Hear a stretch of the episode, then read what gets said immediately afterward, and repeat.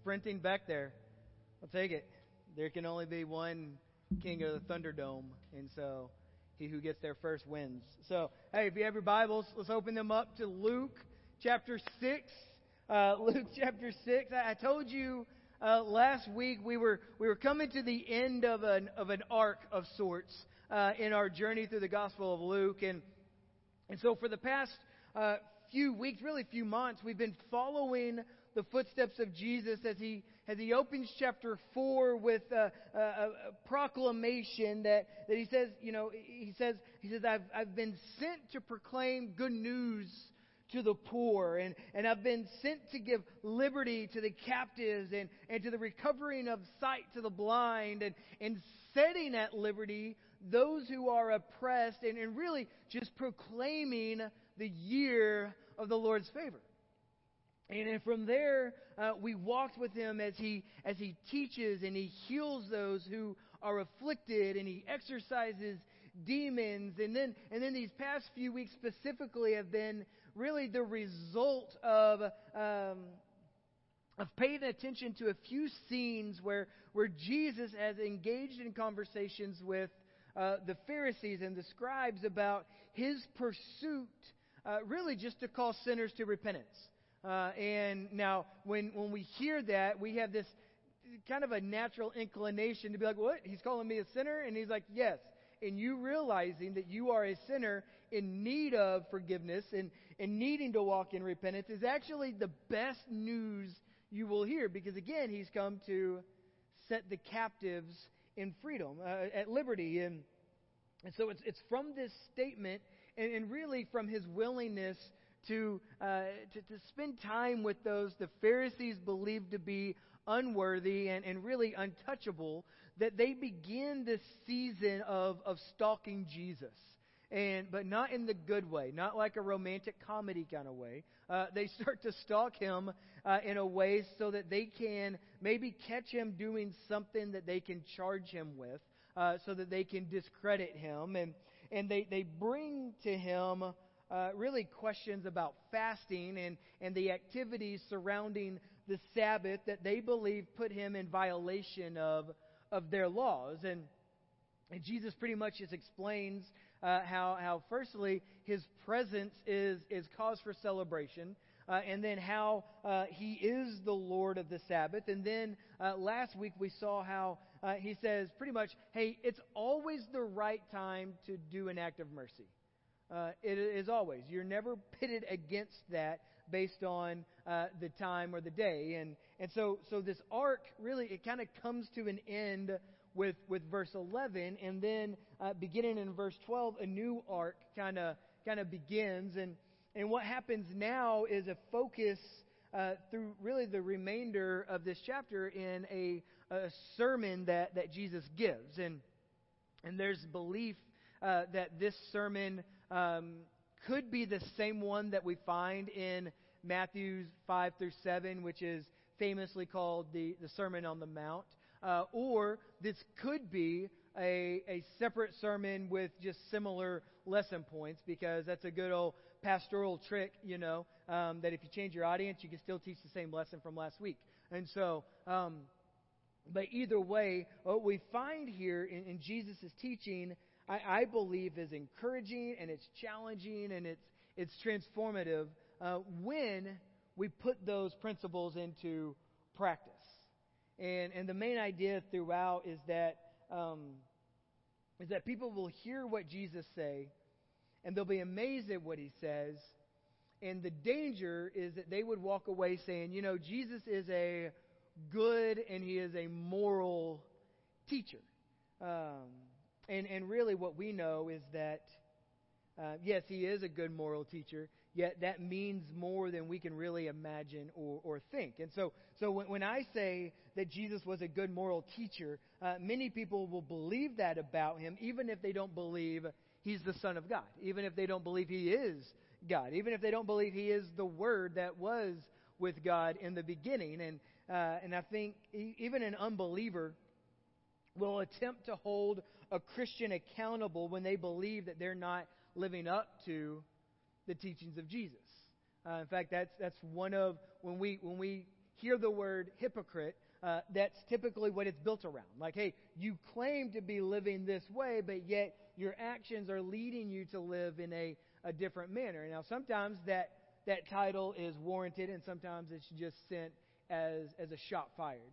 And and so, so uh, have you ever have you ever had a, a conversation with a person um, who who claimed that Jesus was a good moral teacher, but they almost never go on to talk about his moral teachings?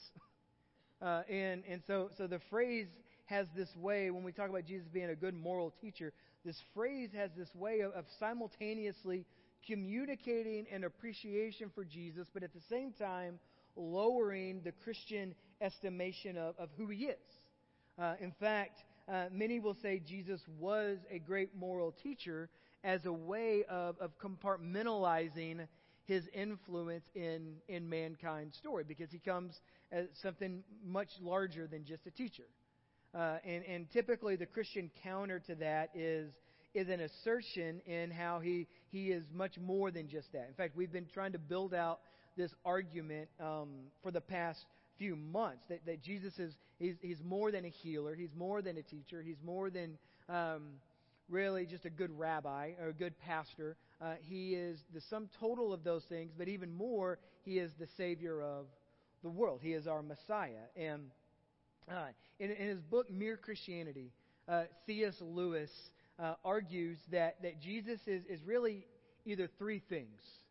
Uh, he's either he's either a, uh, a liar, or, or a lunatic, or he's Lord. Uh, he's, he's one of those three things. He can't simply be a good and a moral teacher. In fact, Lewis uh, took this position because of what Jesus teaches that, that, that any man who claims to be the Savior of the world, which Jesus does, right? Any man who claims to be the Savior of the world but, but knows that he is not, uh, in fact, the Savior, um, is, is not a good teacher, he's a liar. Uh, and that further, the, the lies that he tells are demonic and leads people to hell. And so, so and then if any man says that he's the Savior of the world and, and really believes it but can't fulfill that, then he's crazy. He is. It'd be, it'd be like, oh no, that's awkward, right? Yeah. Everybody watch Amanda get this piece of paper. Oh man, so awkward. Oh, we'll never forget that moment. Um, so, so if he comes in and he says, "Hey guys, I'm," uh, he could say, "I'm the savior of the world," or he could say, "I'm Big Bird," right? And if he's not that thing, then then he's simply crazy. And in fact, Lewis will will say that his choice of term is a lunatic. And so, but but if Jesus is telling the truth about himself, which is what we believe, and if he's telling the truth about how we are saved, then then he's not a liar and he's not a lunatic. Then then the, the only other option left to us is, is He is the Lord. That He is those things. In fact, um, C.S. Lewis argued that these are really the only three options available. And so, so if Jesus was telling the truth, then his good and moral teaching cannot simply be acknowledged with the tip of the cap or um, a, a, random posting on, on social media that has a verse of the day uh, that, that, that his teaching actually has to be, and I know this is going to be a novel idea for some of us, his teaching actually has to be studied. Uh, and then it has to be accepted. And then, thirdly, it has to be applied. I mean, think about it. Um, what, what good moral teacher um, should have their good moral teaching ignored? I mean, because shouldn't, shouldn't good moral teaching be embraced and followed by everyone? Especially those who think of themselves as good and moral people. That's, that's kind of where we're at. Rarely do you find the person who's like, yeah, I'm not moral. I'm not even good. And so, so today's good and moral people tend to believe at least four things that Jesus will address in the remaining verses of, of chapter 6.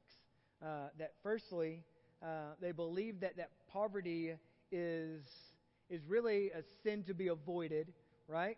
Uh, and that riches are the goal of life. And number two, that, that love is the greatest virtue and it justifies all of our desires.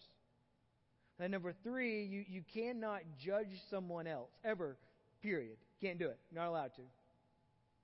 And then four, there are many ways to, to serve God, and all of them are equally valid. Um, and, and that's an, it's an interesting list of moral claims because really uh, most everyone takes these principles to be basically true. And and when we consider the, the good moral teaching of Jesus, uh, what we find is, is we find ourselves face to face with a, a, way of being good unlike anything in this world. Uh, we, we find ourselves face to face with, with goodness itself. And so, so we come face to face with, with morality as God defines it, and we actually come face to face with, face to face with, with, with our need for someone to rescue us from the demands of our societal goodness. Uh, and in fact, uh, the British writer J. Uh, G.K. Chesterton uh, once wrote that the Christian ideal uh, has not been tried and found wanting, uh, it's been found difficult and left untried. Because what we're going to find Jesus saying is things that are very countercultural to the way that, that we, maybe we've even grown up in the church. Uh, because he said, hey, your perspective on these things is different when you are walking with me. And so, so what happens is, is Luke uh, 6, 12 through 49 features really these, these four teachings that Jesus challenges our notions of, of goodness, of what is good. In fact, uh, four teachings that defy uh, commonly accepted virtues of, of, our, of our culture. And we're going to take on one on uh, each week over the next couple weeks. And so, so let, let me, let me kind of leapfrog us through a couple verses, though. Uh, from uh, verses 12 through 19 kind of sets the scene. Okay, we're not going to read it. I'm just going to tell you what they are. Uh, in, in 12 through 16, uh, Jesus holds an all night prayer vigil. Uh, he goes to the top of a mountain and he begins to pray by himself. Uh, and his prayer is in order to identify who among his disciples should be his closest ones. Uh, in fact, we, we call them apostles. Um, and so, so, so the apostle is just really someone who is sent with a message. And, and the 12 men listed in verses 14 through 16 uh, would be his chief messengers uh, of, of our Lord. In fact, 11 of them will be the leaders of the early Christian church. And, uh, and we've, we've heard of some of them, and we'll continue to learn about them as we walk through uh, Luke's gospel. And, and now what happens is, is in verse 17, it tells us that, that Jesus came down with his apostles to a meeting of a large crowd of his disciples, just his followers. People who were like, hey, I'm on board with this guy. Okay? And so, so there's a large crowd of his disciples and a great number of people for all over, from all over the region, and they came to hear him teach, uh, but in, and to be healed of their diseases. And so, so Jesus uh, did indeed heal people with unclean spirits, and it says that, that power came out from him and healed them all. And, and what Luke wants us to understand it is not the miracle of the healing, because he really only gives one sentence to that. Uh, but, but what he wants us to do is pay attention to Jesus' words and his teaching, which cover the rest of this chapter. He draws our attention to how Jesus' mind works regarding really morality.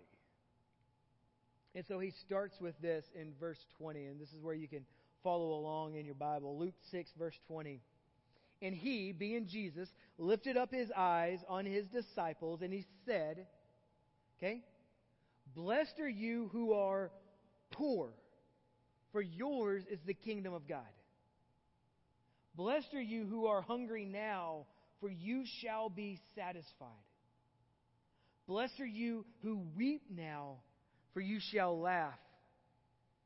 Blessed are you when people hate you and when they exclude you and revile you and spur your, spurn your name as evil on account of the Son of Man. Then he says this Rejoice in that day and leap for joy, and behold, for behold, your reward is great in heaven, for so their fathers did to the prophets. Okay? So, so which sounds very strange. Like, God, why, Jesus, why would I want to respond with these things? Why would I want to rejoice and leap for joy in the hardships of my life? Specifically, when people speak ill about me, when, when people hate me, when they exclude me, uh, when they spurn my name and drag it through the mud. Why would I do that? And he's going to explain it. Because what we find in verse 20, Jesus speaks to his disciples, which, which is simply, again, it means just a follower, right? And he wants them to understand what life is like for those who follow him. So, so there are not, so these are not thoughts to be shared with, with every person in every circumstance, uh, because those, those are out, those who are outside the fold would have a completely different experience with these circumstances. But he looks and he says, if you follow me, here's how you encounter and embrace and work through these difficult seasons of your life. So, so the word the word blessed is repeated four times in verses 20 through 22, uh, and and really uh, a good translation of that word blessed uh, is is happy. the ha- happy are you? And, and I think in our current Christian culture, uh, we have a strange relationship when we when we use that word blessed because I think sometimes uh, to the point that I, that I wonder if we even understand the word or or the reason that we can consider ourselves blessed. Because because in short we are blessed and here's what you need to know okay? And this is what Jesus will teach you is that that we are blessed because we are known by God through Jesus. That's it.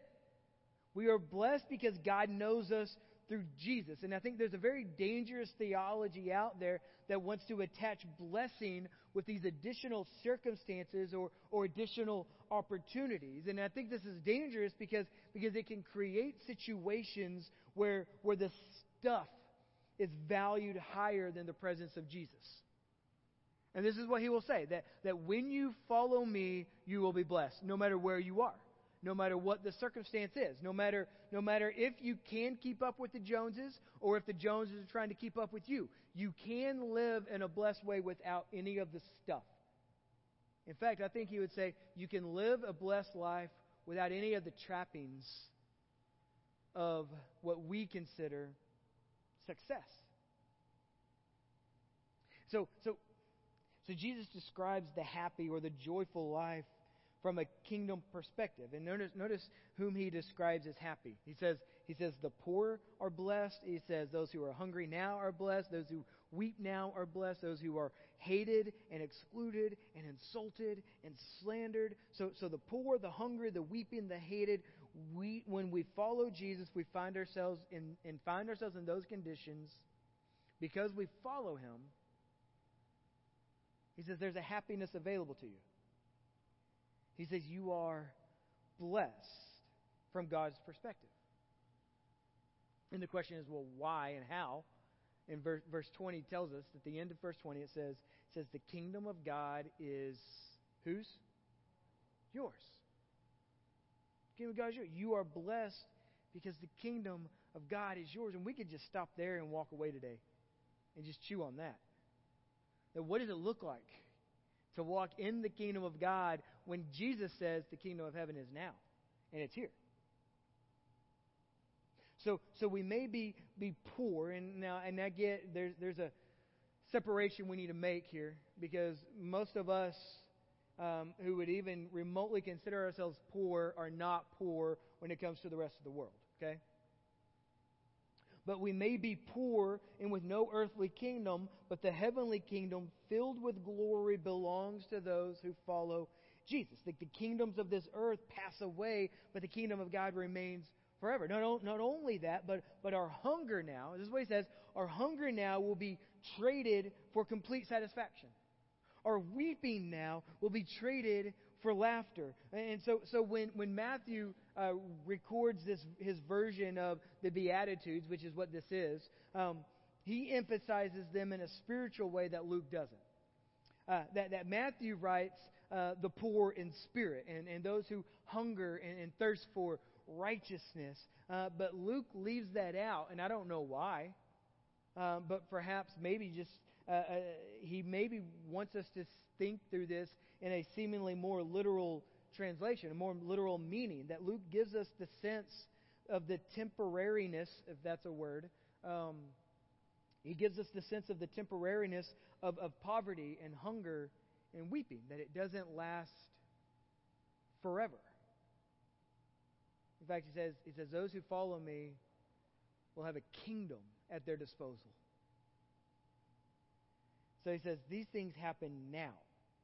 That, that such temporal poverty and hunger and thirst will barely be a memory in the kingdom of God that all of our longing and hunger and poverty will be uh, satiated uh, with laughter and joy in the presence of God. And, and when people hate and exclude and insult and slander the disciple because of the Son of Man, then our rejoices reaches our rejoicing reaches its highest level. But not in some lunatic kind of way. That, that we understand why we are being embraced in, with such a way that, that when we suffer for our Savior's name, we receive uh, what, what Jesus says is a prophet's treatment. And we receive a prophet's great reward. That Jesus does not use these adjectives um, frivolously. So, so how, does, how does the Lord of heaven define great? Right? How much reward will eternity provide in exchange for, for earth's sorrows? It's, it's not what the world teaches us to expect, but, but this is the path to being happy. this is the path to being blessed. And, and the, the people Jesus is teaching to, both, both then and now, I think, will face some of the greatest persecution known to mankind. In fact, uh, here in America, we, we've never experienced the persecution that much of the Christian church has experienced and, and are experiencing across the world. Okay, uh, we've never done that, and, and now sometimes I, I wonder uh, if if that's the blessing of God and the protection of God, or or if that's just the result that the church in, in America is pretty weak and pretty apathetic. Uh, that that Satan looks at a lot of us and says, "I ain't worried about you. I ain't." Now, I wonder if, if, if the enemy looks at our lukewarm approach to spiritual worship, and then as we try to celebrate being lukewarm, if he says, I am, you know, we'll just leave them to their own selves. They're not doing much. So I think, I think many of these people that Jesus is speaking to, literally, the people that he is speaking to in that moment, they will experience the poverty and the hunger and the mourning and the slander for simply associating with one another because of their belief in Jesus. They will.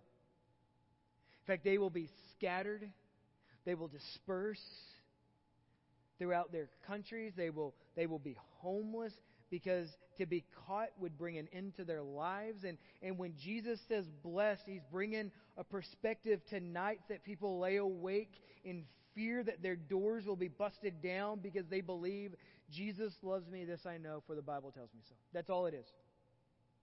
And, and, and I hope you would realize in the comfort of our own home, right? As we lie awake at night, the things that we think about that Jesus will say is very temporal and really doesn't matter that he says, This is the path to blessing.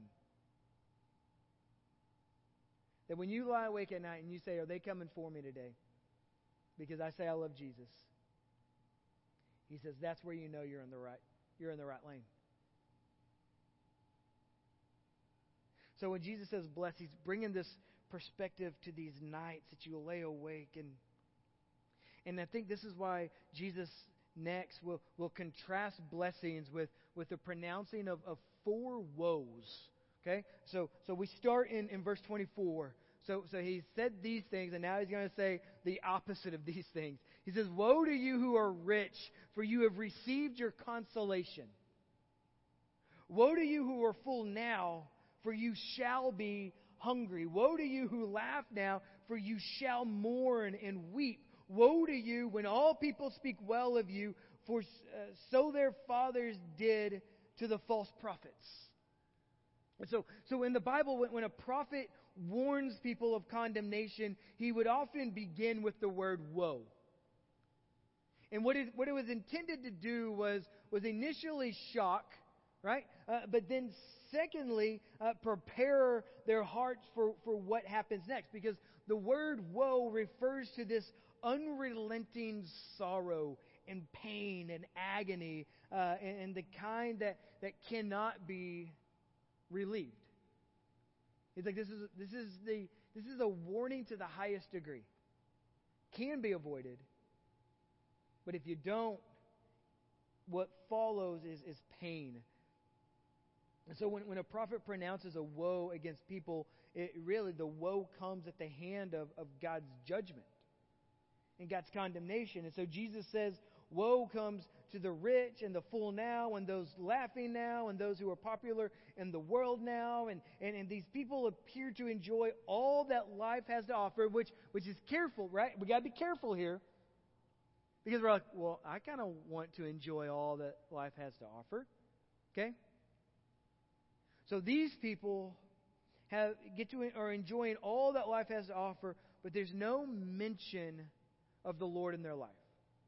None whatsoever. And so, so where verse 22, Jesus says, uh, Some disciples suffer in this world because of the Son of Man, the rich and the fool and the laughing and the popular that he's describing here do not suffer in the world because there is no mention of the Son of Man.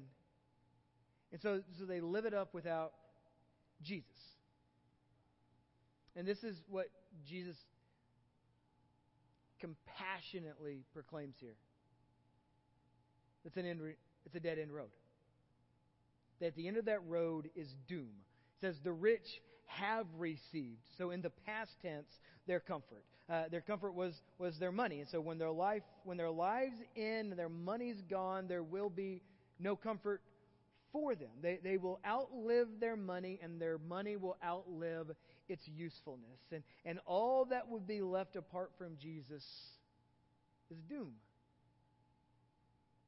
It says that the, the now full live high on the hog, right? They satisfy their desires now, and they, they have refrigerators full, and they have money to go out to eat, right? Uh, but, but when judgment comes, they will be hungry. For them, there, there awaits a constant hunger which, can, which will never be satisfied. He says, Those who are laughing now will not laugh last, right? They, they, they will mourn and they will weep, as verse 25 tells us. In fact, many places in the Bible describe judgment and, and hell as, as the weeping and the gnashing of, of teeth. I don't even know how you gnash teeth, uh, but it does not sound comfortable. So, so in the end, they will be sorry they spent their lives laughing in worldly pleasures apart from Jesus. Then lastly, he says, he says, the popular, those, those who knew what it meant to have all people speak well of you will suffer woe too. That, that many people in Israel's history, they loved false teachers. In fact, Paul will warn, uh, I think it's in 2 Timothy, he'll warn Timothy and he'll warn the Christians who are reading the letter, hey man, be mindful of who you let teach. Because he says there's a time when people will, will only listen to the guys who tell them what their itching ears want to hear. And then they will ignore and walk away from sound doctrine. And so, what, what we deal with today, they dealt with then. So, which is why we always want to come back and say, okay, what's the posture of our teaching here? We want to be right behind the Bible. And then when there's something that's said from this pulpit, right, uh, that, that contradicts the word, that needs to be exposed and that needs to be moved along. So this is why we try to do teaching the way that we do, because we don't want to be cowards of that. But we also want to understand when Jesus comes in and he says, Hey, listen, if this is the makeup of your life, it leads in destruction. So, so, so the Bible tells us that, uh, and I think let, let me say this because I, I want to be I want to make sure I, I'm clear about this, and I probably won't be, but I got the mic and I'll stop talking eventually. So, so when it comes to popularity, um, I, I think we need to make a distinction because it's it's one thing for the Christian to be rejected by an unbelieving world because they are just ill mannered and offensive. Right? You, you realize we don't, we don't have to go pick fights. The enemy will bring them to you. So, so the Bible tells us that we are to be a people, and, and one, of, one of my most defining verses I find in the Bible, simply 1 Corinthians 16 14, let all that you do be done in love. So we're, we're called to do everything in love. And the Bible will further teach us that we are to be a people who seek to be at peace with all men. And to be the salt of the earth, to be kind and generous and friendly. And, and we do those things um, uh, so that people can see the difference that Jesus is making in our lives. We, that's why we do this. But, but loyalty to Christ and devotion to Him will inevitably uh, bring some experience of the reproach of men. This is what the Bible teaches.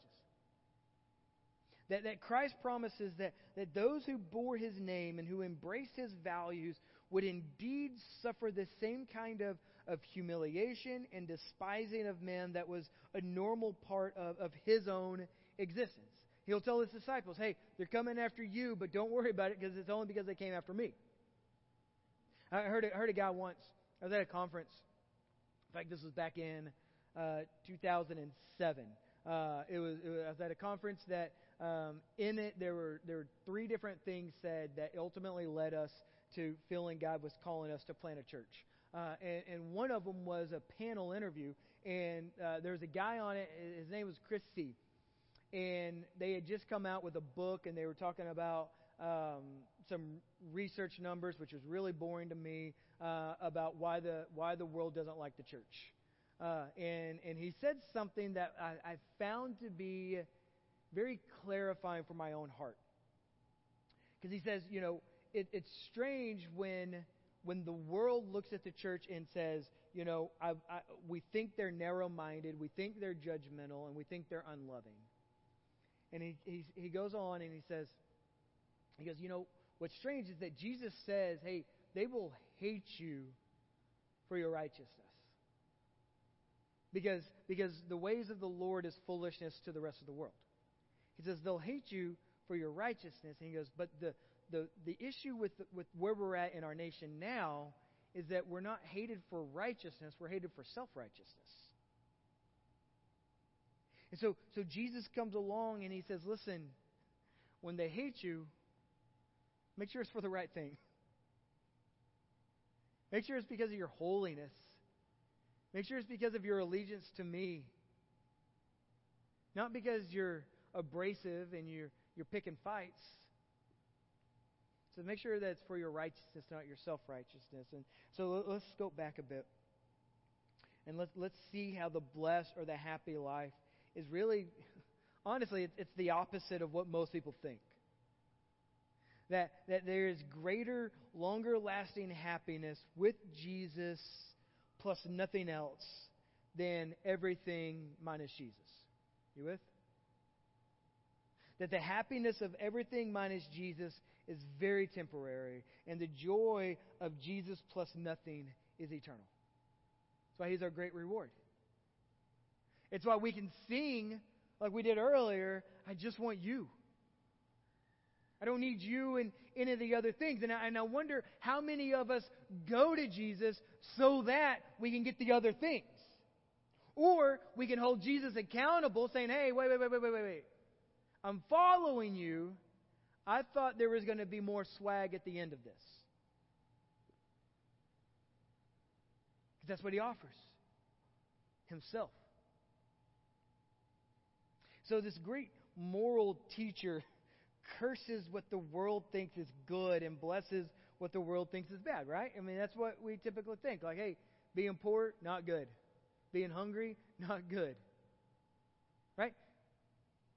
Being ridiculed, not good. And he says, he says, nope. He goes, uh, I, I want you to see this from a different perspective, and which kind of leads us to a question with with views that are that are so opposing, right? Someone has to be right. Right? This isn't this isn't one of those cases where you're like, well, I think both of you have a valid point and, and you can both be equally right. No, you can't. And this is what Jesus pits us against. He's like, he's like, either I'm right or the world's right. And I think that's what we have to wrestle with because I think the challenge with answering that question is, is it's exposing. Because if you say, okay, well, I think the world has a point here, then you get exposed. And you say, well, I think Jesus is right, and then you get your heart gets exposed. This, this passage is on a collision course with the values of our culture. It is. In fact, if, if Jesus were to stand here today, which I think in many ways he is, since, since we have his spirit and we have his word, right? He would be asking us what our value systems are. What, what are we putting our confidence in? Where are our hearts? Uh, be, because there's a relationship between our hearts and our treasures. You with? There's a relationship between our hearts and, and our, our treasures. And so Jesus is saying that our hearts should be fixed on those things that cannot be destroyed or stolen. That our, that our hearts should be, uh, they should be fixed on those things of abiding and eternal value that no one can take from us because they're sealed in Him.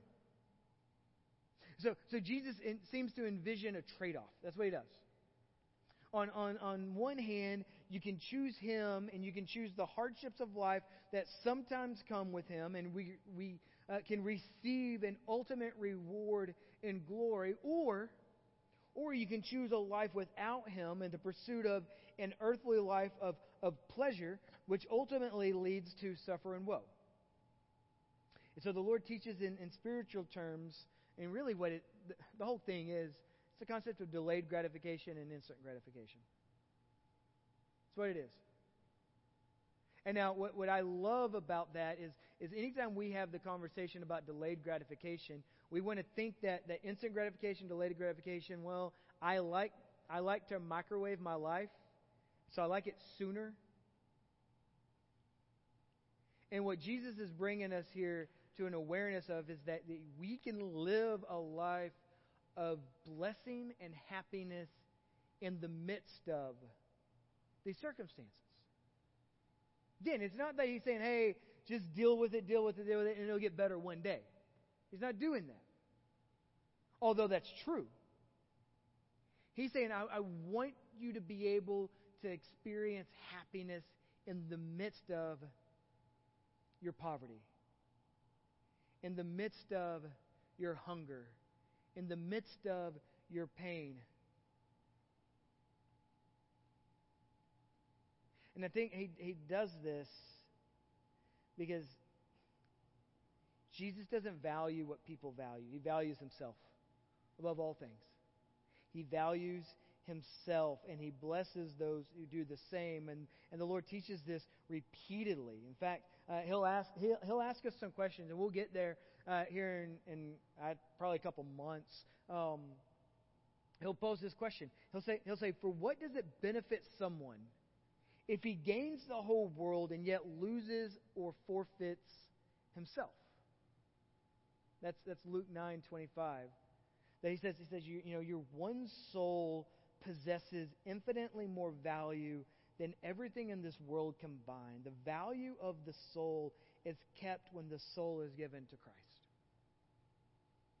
Or when Jesus says warnings like this from Luke 12 that, that says, Watch out and be on guard against all greed because one's life is not in the abundance of his possessions. That abundant possessions do not determine the quality of, of our lives.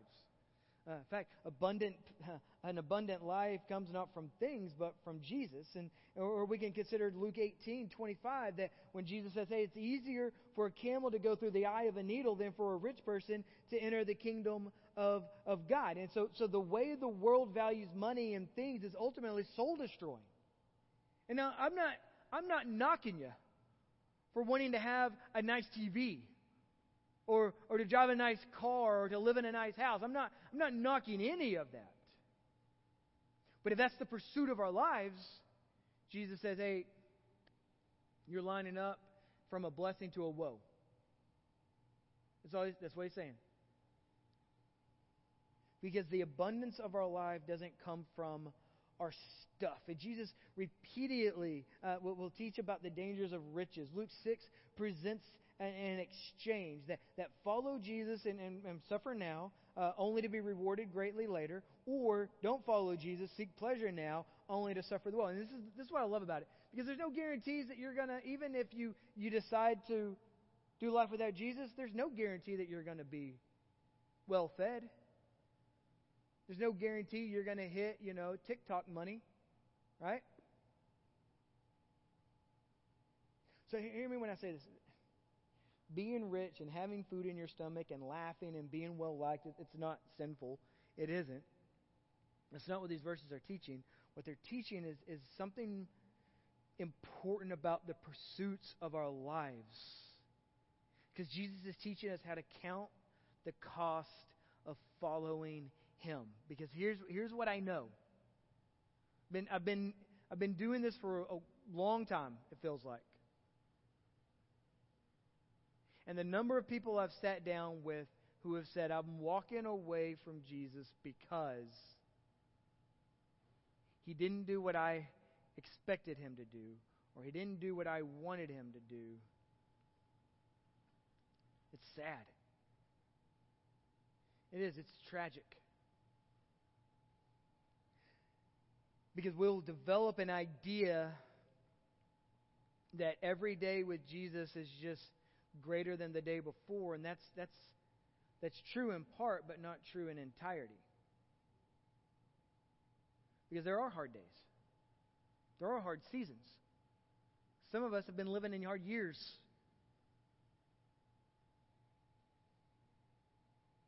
So, so what we're learning is that Jesus isn't a liar here.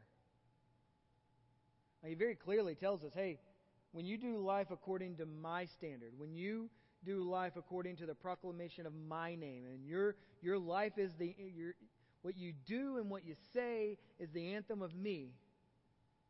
It'll be hard. It'll be hard at times.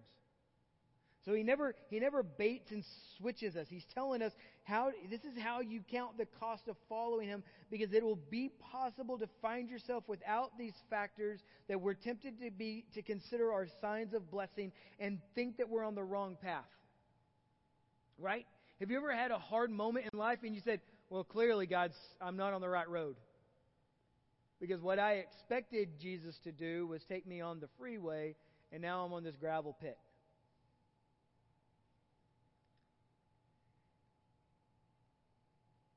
And what happens is typically we, we try to curse God and our devotion lacks. And, and what's, what's being set up here is, is the war that hell wages against the heart of a man when Jesus is the king of that heart. That's what he's saying. When, when Jesus is the king of your heart, all hell wants to break loose against that. All the time. So when you find yourself in those moments, what Jesus is saying is, hey, you can rejoice in those moments. You can find happiness in those moments. You can. It's because Jesus wants us prepared with the correct perspective so that we can see deeper than these lesser pursuits which can trip us up so easily. The story of your life doesn't end with you. It doesn't. If you're in Christ, the story of your life ends with Him. So that's, that's where we go. And I don't, I don't know I don't know how you take that. Like I've struggled this week of like, okay, we're really not poor, right? I mean, we some of us are going through some stuff and it's hard stuff and it's life altering stuff, but then some of us are just babies and we're whining because we got hangnails, right? Where are you, God? You know, the Mavericks really need to pick up game seven. If you're there listening, no, it's, it's nothingness. It doesn't matter. And so, so uh, my prayer for us is that we would take a good hard look at the balance of these eight statements. And that we would ask Him, how do I respond? What, what's, what's my posture? What's my thinking? What's, What's my theology when it comes to these eight thoughts? Because he's given us a great warning. And he's showing us a path to freedom. He is. Now, I, I guess the question begs, like I said earlier, who's right? Either either Jesus is right or the world's right. Okay? Now, here in, in my heart, I've resolved that He's always right, regardless, because the world the world keeps switching on me. It keeps changing what is good and what is right. So when Christ comes in and He says, "I am, this is the way," my heart just wants to get behind that. Our desire this week is to love God by. All right, as we wrap up, I'm going to make a couple things available to you, and then I'm going to pray us out. Uh, if you need prayer today. We, we, there'll be some people over here on this side. Um, and if there's nobody on that side, just look spiritual and act like you're praying. Um, no, I'm joking. Uh, there'll be some people over there. They want we want to pray with you. Um, may, maybe you are going through some stuff. Uh, we want to help share that burden with you. Um, maybe you've never asked Jesus into your heart. Uh, we believe there's no way to have a right and lasting relationship with Jesus apart from apart from uh, I'm sorry, a right relationship with God apart from Jesus. And so let me pray for us, and then we'll be dismissed. Father, we come to you, and we thank you for your word. We thank you that you love us. We thank you that you care for us. We thank you that you walk um, and you speak loudly through your word to us. I pray that we would be the kind of people who, who would not try to entertain the, the thought of who's most right here. Because you have shown us the path. So, Father, for us who, who need to walk in repentance, I pray we would repent. For those who need to be walking in freedom, I pray we would walk in that freedom. And at the end of the day, when, when it comes to the reputation of our church, that we would understand that it's our reputations individually that make the loudest noise. We love you. It's in Jesus' name we pray. And everyone said, Amen. God bless. You're dismissed.